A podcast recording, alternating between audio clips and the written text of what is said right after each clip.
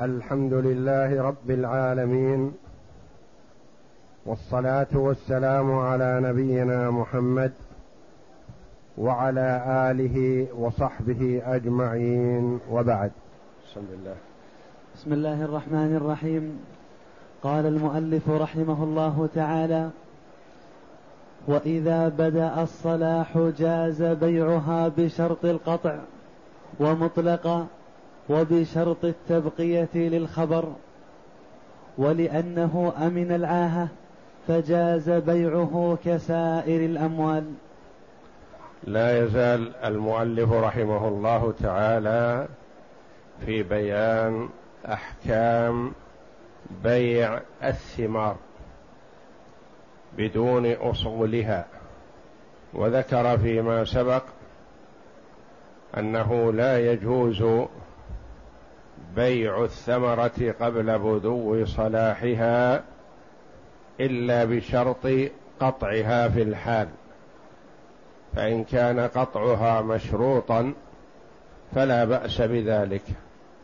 أما إذا سكت عنه أو شرط البقاء فلا يجوز لأن ابن عمر رضي الله عنهما روى أن النبي صلى الله عليه وسلم نهى عن بيع الثمار حتى يبدو صلاحها متفق عليه لأنها قبل بدو الصلاح عرضة لأن تعترضها آفة فيتضرر المشتري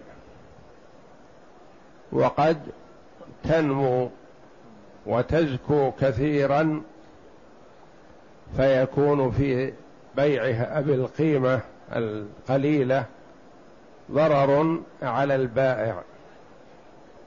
فنهى صلى الله عليه وسلم عن بيع الثمار حتى يتبين أمرها وذلك ببدو الصلاح. فإنها غالبا إذا بدا صلاحها بإذن الله تكون استقرت وسلمت من العاهات والآفات التي تعرض للثمار. يقول رحمه الله فإذا بدأ الصلاح جاز بيعها مطلقا سواء شرط القطع أو شرط البقاء أو سكت عن هذا وهذا. فمن حق المالك أن يبيع الثمرة ومن حق المشتري أن يشتريها ويبقيها إلى وقت الجذاذ أو أن يشتريها ويجنيها دفعة واحدة أو يجنيها يوما بعد يوم وهكذا حتى تنتهي لأنها إذا بدأ صلاحها أصبحت كسائر الأموال التي يجوز بيعها. أمن حدوث شيء فيها غالبا بإذن الله. نعم. فصل. ويبدو الصلاح في ثمرة النخل أن يحمر أو يصفر وفي العنب أن يسود أو يتموه وفي الحب أن يشتد أو يبيض. وفي سائر الثمار أن يبدو فيه النضج أو يطيب أكله لما روي عن النبي صلى الله عليه وسلم أنه نهى عن بيع الثمرة حتى تطيب. متفق عليه. ونهى عن بيع الثمرة حتى تزهو. قيل وما تزهو؟ قال تحمار أو تصفار. ونهى. ونهى عن بيع الحب حتى يشتد ونهى عن بيع العنب حتى يسود رواه الترمذي. قد يقول قائل نهينا عن بيع الثمره حتى يبدو صلاحها. متى يؤذن لنا في البيع؟ لأن بدو الصلاح له أول وله وسط وآخر. هل البيع يصح عند أول ما يبدأ الصلاح نبيع ونشتري في الثمار؟ أم يلزم أن ننتظر حتى يصح أن تجنى؟ أم ننتظر حتى يصح أن أن تكون جافة تجف وتجذ يقول المؤلف رحمه الله تعالى وبدو الصلاح في ثمرة النخل أن تحمر أو تصفر. يعني يبدأ فيها لأن بسر النخل منه ما استواؤه بالإصفرار ومنه ما استواؤه بالإحمرار أصفر أو أحمر. فإذا تميز الأصفر من الأحمر فهذا علامة بدو الصلاح. ولا يلزم أن يكون رطب أو أن يكون صالح للأكل إذا بدا فيها الإحمرار والإصفرار فهو قد بدا فيه الصلاح وينتظر فيه ثم يصلح للأكل. وفي العنب أن يسود أو يتموه. علامة العنب أن يسود لأن بعض العنب إذا استوى صار أسود. فإذا بدا فيه السواد فقد صلح أو يتموه. قد لا يسود العنب يستوي وينتهي وهو لم يخالطه سواد. كالعنب الأخضر مثلا يستوي وهو أخضر وأبيض. قال يتموه يعني يكون فيه ماء. يكون فيه الماء علامة بدو الصلاح. وفي الحب أن يشتد أو يبيض. في الحب حب الحنطة أو الشعير أو الذرة أو الدخن أن يشتد. يعني يصير فيه ثمرة قوية عنده شيء من المناعة. لأن أول ما تبدأ بمثابة ماء. ثم يجمد هذا الماء شيئا فشيئا حتى يشتد. فوجود الثمرة لينة ما يصح بيعها حتى تشتد أو تبيض يعني ينقلب من كونه أخضر إلى أن يكون أبيض فهذا علامة من علامات بدو الصلاح. وفي سائر الثمار أن يبدو فيه النضج. في سائر الثمار يعني كلها كل الثمار من التفاح والبرتقال وغيرها مثلا والتين والخوخ وغيرها هذه إذا بدا فيها النضج لأن أول أمرها خضراء غير مستساغة أكلا. فإذا بدا فيها النضج وصارت مستساغة حينئذ بدا صلاحها. أن يبدو فيها النضج أو يطيب أكله. لأن قد يبدو فيها النضج لكن يكون أكله ما هو مستساغ. فهذا علامة من علامات الصلاح وإن لم يصلح للأكل. أو يطيب أكله ما يتميز يعني لونه هو لونه الأول لكن يكون مستساغ الأكل. فهذا علامة من علامات بدو الصلاح. لما روي عن النبي صلى الله عليه وسلم أنه نهى عن بيع الثمرة حتى تطيب. متفق عليه. يعني حتى تصلح للأكل. ونهى عن بيع الثمرة حتى تزهو. حديث آخر. نهى عن بيع الثمرة حتى تزهو. قيل يا رسول الله وما زهوه؟ قال تحمر أو تصفار.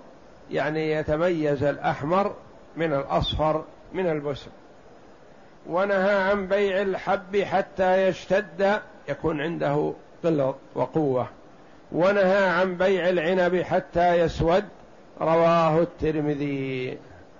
نعم. وإذا بدأ الصلاح في نوع جاز بيع ما في البستان منه. وعنه لا يباع إلا ما بدا صلاحه للخبر والأول أظهر لأن ذلك يؤدي إلى الضرر والمشقة وسوء المشاركة. وإذا بدا الصلاح في نوع جاز بيع ما في البستان منه. البستان مثلا في نخيل النخيل عموما تسمى جنس.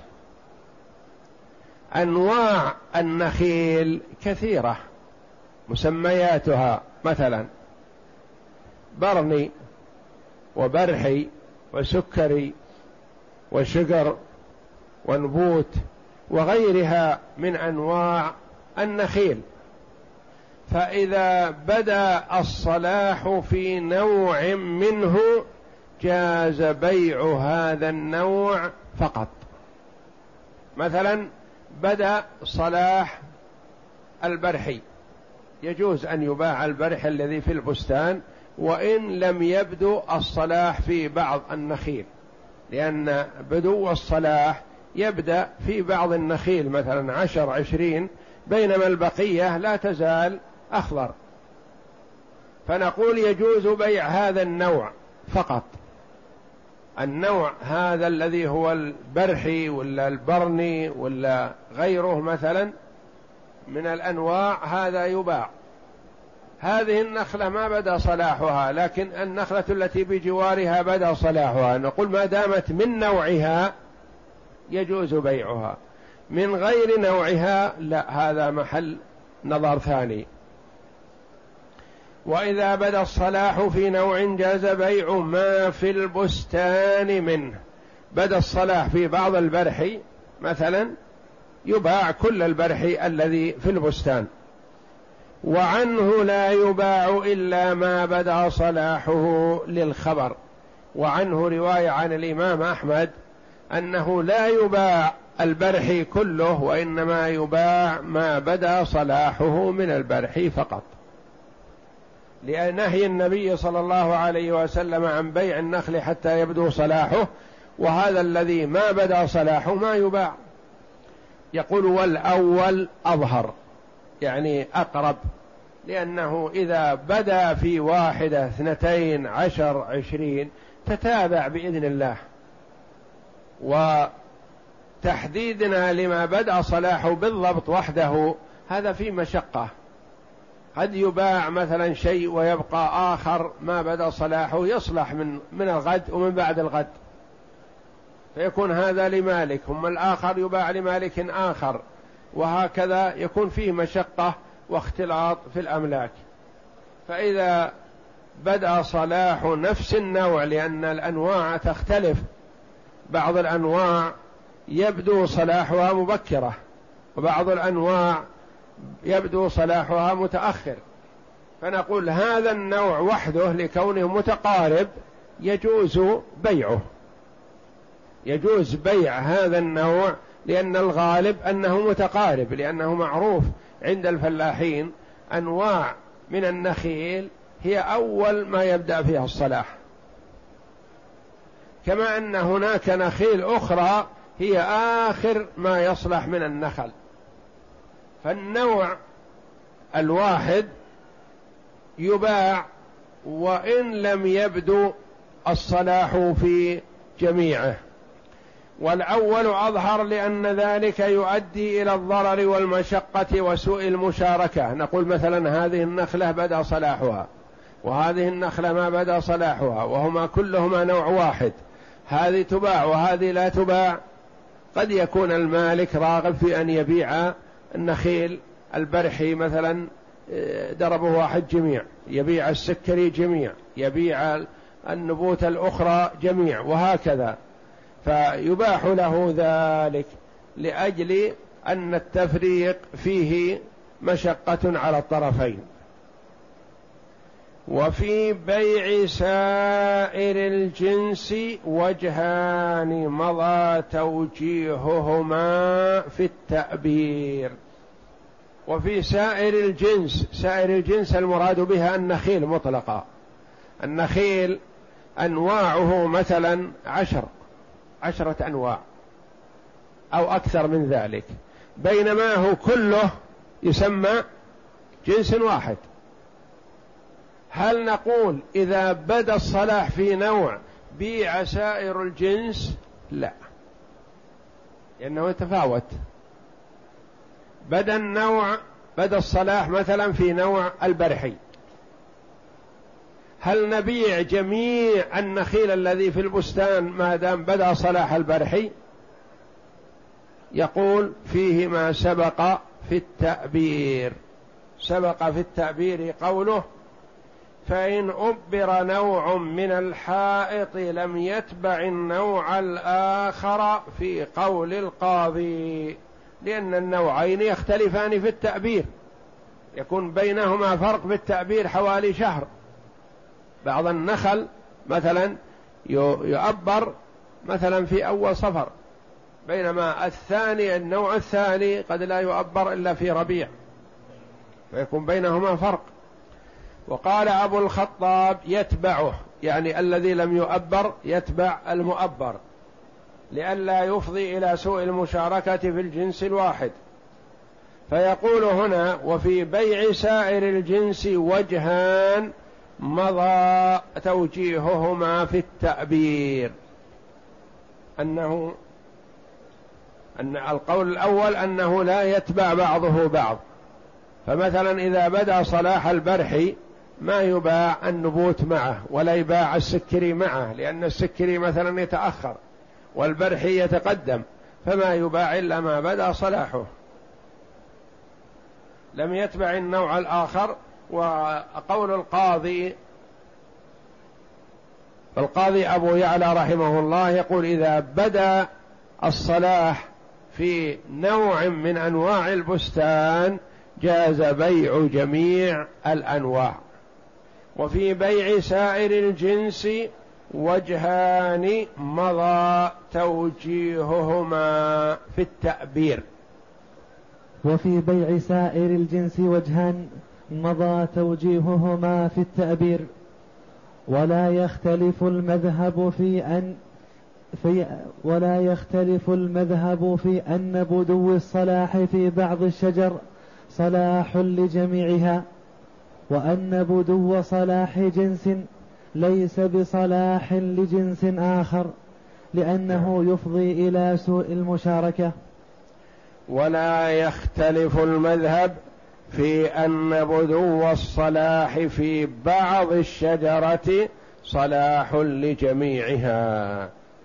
النخلة مثلا فيها عشرين عذق. الموالي لجهة الشمس مثلا تجده بدا فيه الصلاح مبكر والذي لا تضربه الشمس إلا قليل تجده ما بدا صلاحه إلى الآن أخضر. هل نقول في العذوق هذه كما قلنا في الأنواع أنه يبيع هذا العذق الذي بدا صلاحه ويتوقف عن بيع العذق الذي لم يبدو صلاحه. لا.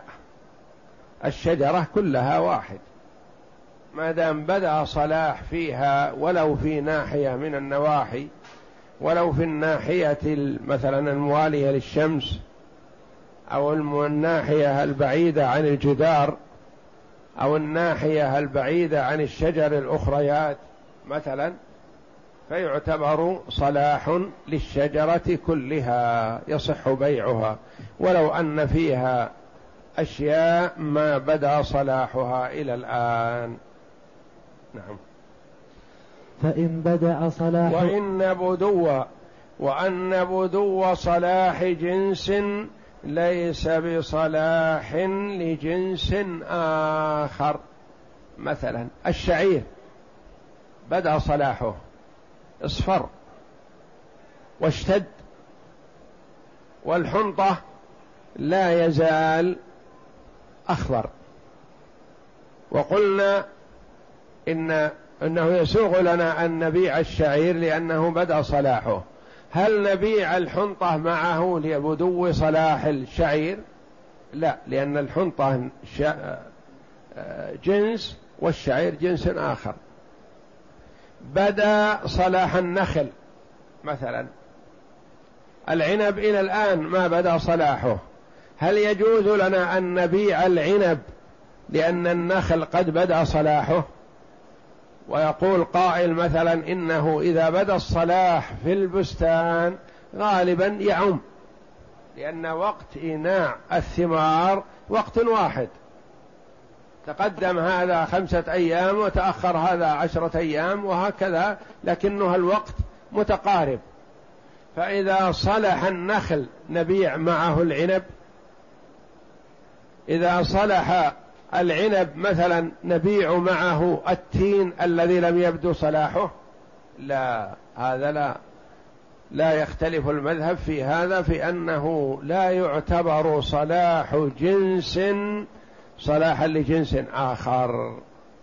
وإن بدو صلاح جنس ليس بصلاح لجنس آخر لأنه لا لأنه لا يفضي إلى سوء المشاركة. لأنه لا يفضي إلى سوء المشاركة لأنه سيبيع عليه مثلا النخل دون العنب والتين أو يبيع عليها التين مثلا دون النخل والعنب أو يبيع عليه العنب دون النخل والتين وهكذا. فالنوع الحاله والجنس الحاله فما يلزم فليس فيه سوء مشاركة لو باع عليها النخيل والعنب باع على شخص آخر. نعم. فإن بدأ صلاح ثمرة بستان لم يكن صلاحا لثمرة غيره وعنه يكون صلاحا لما قاربه لأنهما يتقاربان في الإدراك. والمذهب الأول لأنه لا يفضي إلى سوء المشاركة. فإن بدا صلاح ثمرة بستان لم يكن صلاحا لثمرة غيره. مثلا بعض البساتين يعتني بها صاحبها بالمياه والخدمة فتجدها يبدو صلاحها قبل صلاح البساتين الأخرى. فهل إذا بدا الصلاح في هذا البستان مثلا من نوع البرحي يجوز بيع جميع أنواع البرحي التي في البلد في جميع البساتين وإن لم يبدو صلاحها؟ لا. لأن هذا بدا صلاحه فجاز بيعه. الآخر ما بدا صلاحه. ينتظر فيه حتى يبدو لأنه قد يتفاوت. فيكون البستان الذي في أعلى الوادي مثلا يبدو صلاحه مبكر والبستان الذي في أسفل الوادي يتأخر أو العكس مثلا. فلكل بستان حكمه. فإذا بدا الصلاح في هذا البستان يباع ولا يباع البستان الآخر الذي لم يبدو صلاحه. فإن بدا صلاح ثمرة بستان لم يكن صلاحا لثمرة غيره وعنه يكون صلاحا لما قاربه. رواية أخرى أنه إذا كان البستانان متقاربين فبدو الصلاح في أحدهما يعتبر صلاح للآخر. أما أحدهما في شرقي المدينة والآخر في غربيها فلا لأنهما متباعدان. وإن بدأ الصلاح في ثمرة بستان فأفرد بالبيع ما لم يبدو صلاحه لم يجز لأنه لم يبدو صلاح شيء من المبيع أشبه البستان الآخر. وإن بدأ الصلاح في ثمرة بستان بدأ الصلاح في ثمرة بستان فأفرد بالبيع ما لم يبدو صلاحه. يكون مثلا هذا البستان مكون من شقين. هذا الشق بدا صلاحه وهذا الشق ما بدا صلاحه وهما في بستان واحد. فهل يجوز إفراد هذا الذي لم يبدو صلاحه في البيع وحده؟ لا. لأن ما في هذا البستان هذا القسم الذي يراد بيعه شيء بدا صلاحه. فبائعه يقع في النهي. لكن لو باعه كله ما بدا وما لم يبدو فكما تقدم. لكن أن يكون البيع واقع على نوع ما بدا فيه الصلاح اطلاقا فهذا لا يصح. وفيه وجه آخر أنه يجوز لأنه يجوز بيعه مع غيره فجاز بيعه مفردا. وفيه وجه آخر أنه يجوز لأنه يجوز بيعه مع غيره فجاز مفردا كالذي بدا صلاحه. فصل وإذا ابتاع ثمرا أو زرعا بعد صلاحه لم يكلف قطعه قبل أن لم يكلف قطعه قبل أوان الحصاد والجذاذ لأن ذلك العادة في نقله. فحمل البيع عليه كما ذكرنا في الثمر المؤبر. وإذا باع ثمرا أو زرعا بعد صلاحه لم يكلف قطعه قبل أوان الحصاد والجذاذ. باع عليه ثمرة هذه النخل. وهذا النخل بدا صلاحه بدا فيه الإحمرار والإصفرار. وتم البيع ووقعوا واستلم البائع القيمة والمشتري استلم النخل في مكانها. هل يملك البائع؟ فيقول يا أخي أنت اشتريت مني الثمرة اقطعها. لا تتركها في نخلي تتأخر ثمرتها في السنة الجاية. يضر بالنخل بقاه اقطعه. هل يلزم بقطعه؟ وهو الآن أحمر وأصفر؟ لا. لأنه ضرر عليه إذا ألزم بقطعه ولا يستفيد منه شيء. وإنما يتركه إلى أوان الحصاد والجذاذ اشترى منه الزرع. ثمرة الزرع. وقد اشتد إلا أنه لين فيأتيه صاحب الأرض ويقول أنت اشتريت مني هذه الثمرة. احصدها يا أخي. إلى متى؟ أنا بعتها عليك منذ عشرة أيام وتتركها تمتص أرضي وبعدين أنا بالأرض تحصد من أجل أن تصيبها الشمس فترة من الزمن أطول حتى أزرعها في الموسم. فهل يؤمر المشتري بحصاد الزرع قبل أوان حصاد الناس؟ لا.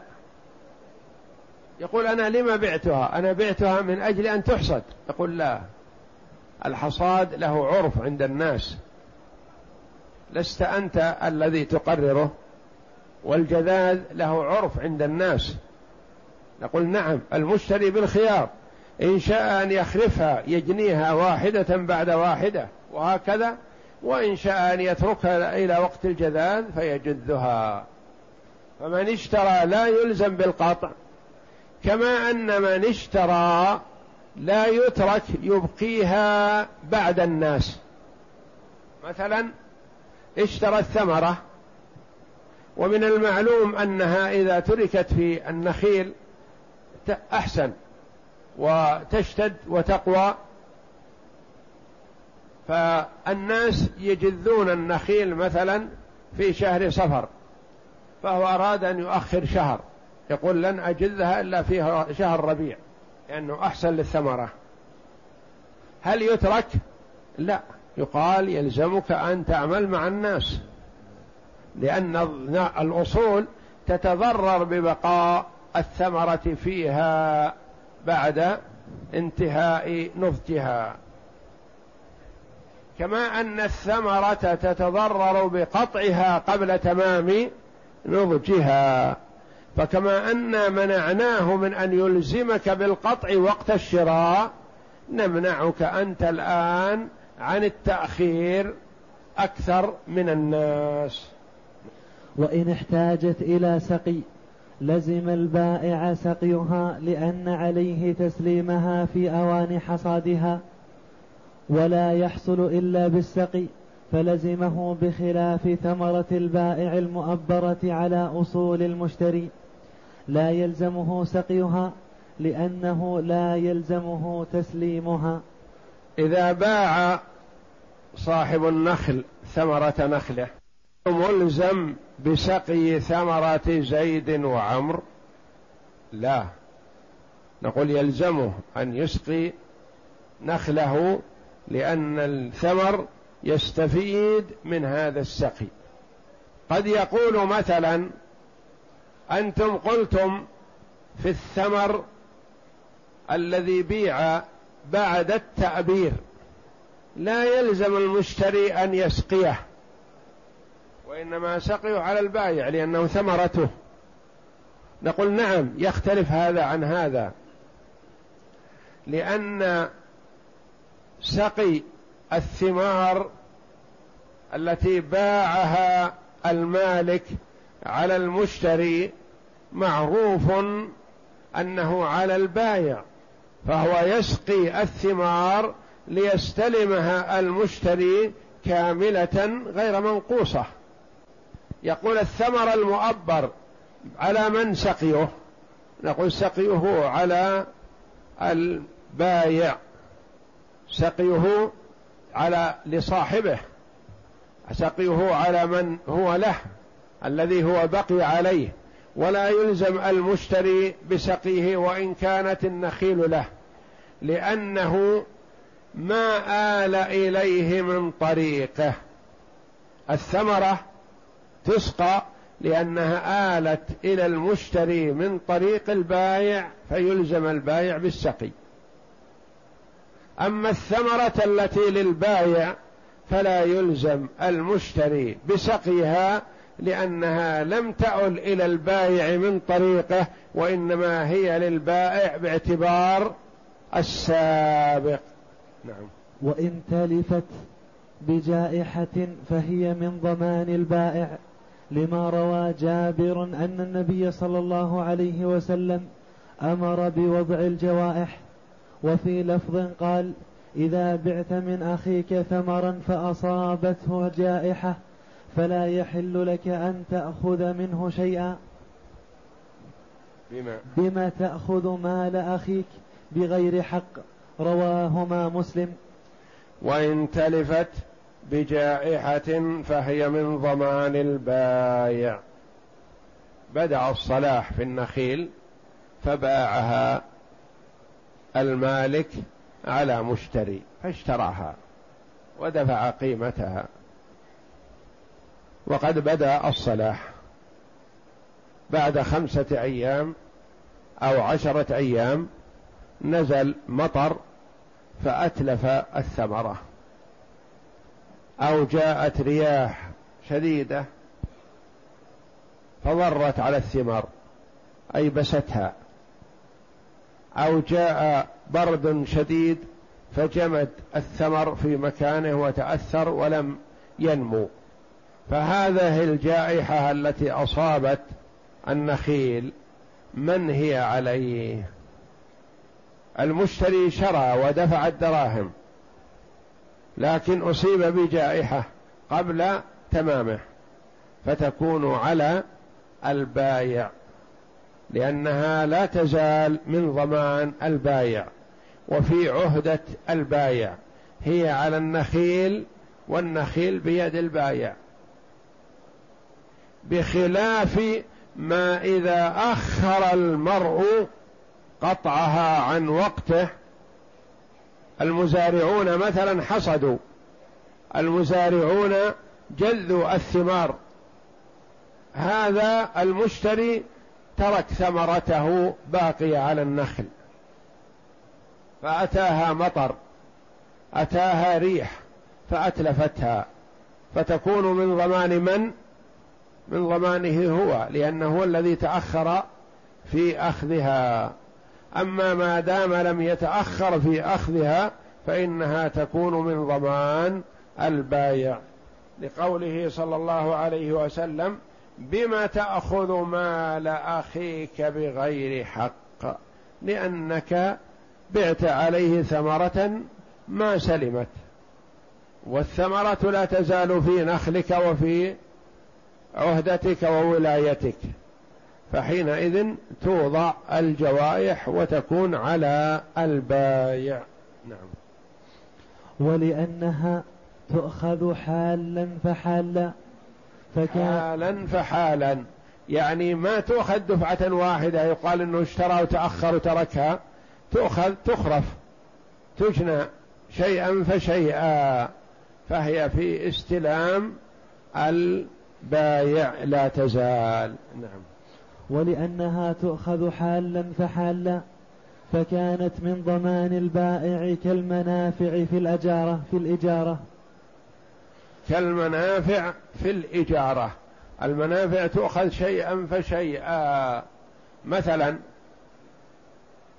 واحد باع على آخر بيته باعه واستلمه وسكن فيه شهر أو عشرين يوم ثم أصيب بكارثة هدم.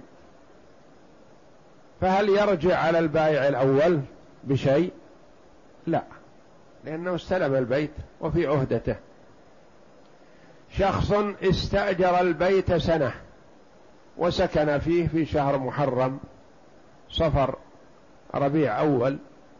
ربيع الثاني جاءت أمطار غزيرة فتلف البيت.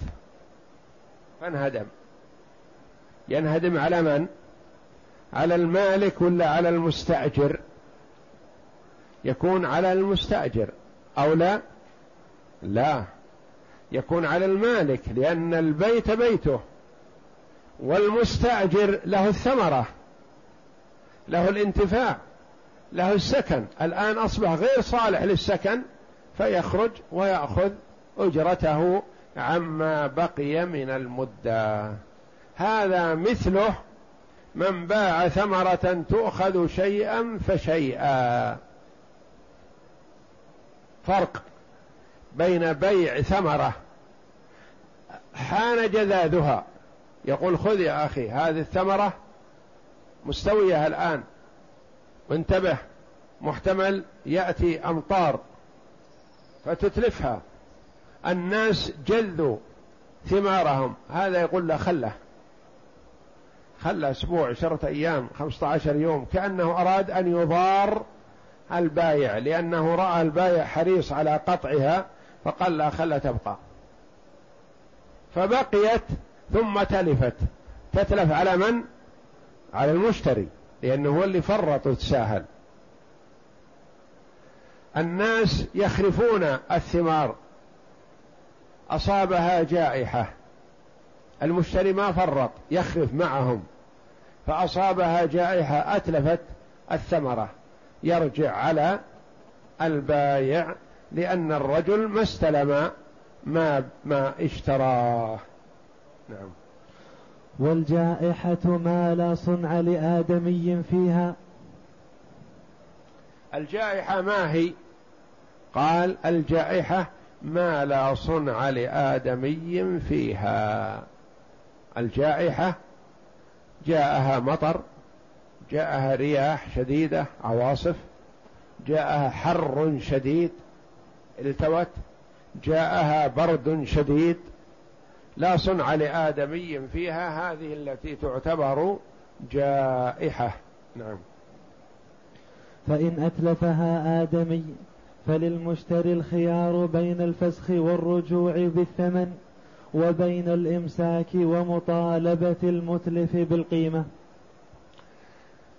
من المعلوم أنها إذا أصابها ضرر سواء كان الضرر من آدمي أو كان الضرر من الله جل وعلا بعارض من عوارض الجو. فإذا كانت بعارض من عوارض الجو فالبايع يعوض المشتري. إذا كانت بتسلط آدمي عليها فأتلفها. نقول أنت يا المشتري بالخيار. إن شئت قل أعطوني حقي يا البايع علي. أنت راحت الثمرة قبل أستلم أن أستلمها. أعطني حقي وأنت تول المطالبة لمن أتلفها. وإن شاء المشتري قال لا هذه ثمرتي ولي وأنا أطالب زيد وعمر الذين تعدوا على ثمرتي فأتلفوها. فالخيار خيار من؟ المشتري. إن شاء فسخ العقد وأخذ دراهمه وإن شاء طالب المتلف وأخذ حقه منه على أنه في هذه الحال يكون البيع نافذ. وظاهر المذهب أنه لا فرق بين القليل والكثير إلا أن يكون التالف يسيرا جرت العادة بتلف مثله. قال أحمد لا أقول في عشر تمرات ولا عشرين تمرة ولا أدري ما الثلث. وظاهر المذهب أنه لا فرق بين القليل والكثير في الجوايح ما تقدر يقال مثلا إذا كان الضرر النصف أو الضرر الثلث فيغرمه البايع وإذا كان الضرر أقل من هذا ما يغرمه. يقال هذا يرجع فيه إلى العرف. يقول التمرة والعشر والعشرين هذه عادة يحصل فيها. الفساد فلا يرجع فيها المشتري على البايع. يقول الإمام أحمد لا أقول بالثلث لأنه قد يكون فيه ضرر ويكون أقل من الثلث. قد يكون المال كثير مثلا وفيه ضرر وبالنسبة للمال قليل لكنه يؤثر على الرجل. يخسر المشتري خسارة كبيرة لأن البستان واسع وكبير. فيقال يرجع في مثل هذا الضرر إلى العرف. إن كان مثل هذا يؤثر بالخسارة فيرجع فيه المشتري على البايع. وإن كان شيء يسير تتحمله البيعة فلا يرجع فيه المشتري على البايع. نعم. وذلك لأن الشرع أمر لأن الشرع أمر بوضع الجوائح ولم يجعل له حدا فوجب رده إلى ما يتعارفه الناس جائحة. لأن الشرع أمر بوضع الجوائح والجائحة هي الشيء المهلك. أهلك شيئا من هذا الثمر. قد يكون تكون العشرة بالمئة مثلا مضرة بالمشتري ضرر كبير. لأنه اشترى الثمار مثلا بعشرة ملايين. فكان الضرر عشرة بالمئة يعني عبارة مليون وهو ما كان يتوقع أنه يربح مليون. يتوقع أنه يربح مئة ألف مئتين ألف مثلا. فعشرة بالمئة ضرت به ضررا عظيما. وقد تكون العشرة بالمئة شيء بسيط بالنسبة لبعض الأموال. عشرة بالمئة ما هي مؤثرة. وجرت العادة على أن العشرة بالمئة تنقص في كثير من الثمار مثلا ويحصل فيها شيء من الضرر فيرجع في مثل هذا إلى العرف وهو الأقرب والله أعلم. وعنه. وعنه أن ما دون الثلث من ضمان المشتري لأن الثمرة لا بدو لا بد. لا بد من تلافي شيء منها فلا بد من حد فاصل.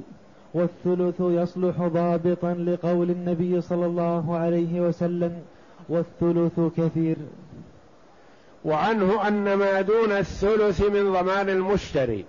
وعنه رواية عن الإمام أحمد أنه إذا كان الضرر دون الثلث قال هذا يتحمله المشتري ولا يرجع فيه على البايع. لأن الثمار جرت العادة أنه يحصل فيها تلف. كما أنه يربح فيها المشتري.